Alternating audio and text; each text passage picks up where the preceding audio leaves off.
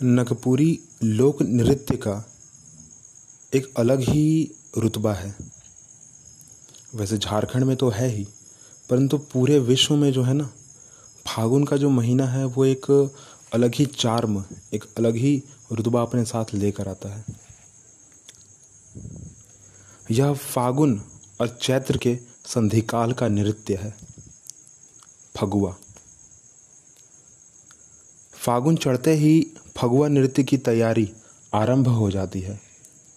यह बसंत उत्सव या होली के अवसर का नृत्य है। प्रकृति के उल्लास के साथ रंग में रंग मिलाने का नृत्य है। यह पुरुष प्रधान नृत्य है। इसमें कहीं कहीं एक या अधिक नर्तकियाँ भी शामिल होती हैं। मतलब कि कह सकते हैं कि यह सिर्फ़ पुरुष प्रधान होने के बावजूद इसमें महिलाएँ भी भाग लेती हैं। ये स्वतंत्र रूप से पुरुषों के मध्य भाव, लय, ताल, राग के अनुरूप नृत्य करती हैं। नृत्य की मुद्रा इसी पर आधारित रहती है। कली सोलह श्रृंगार करती है। कली का अर्थ नर्तकी। नर्तकी सोलह श्रृंगार करती है।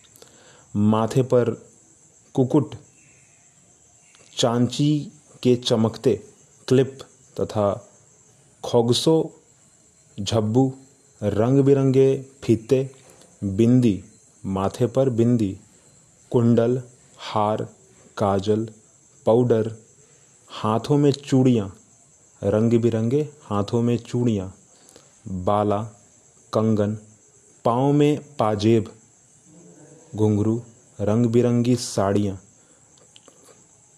और चमक चमाती हुई साक्षात रानी की तरह प्रतीत होती है।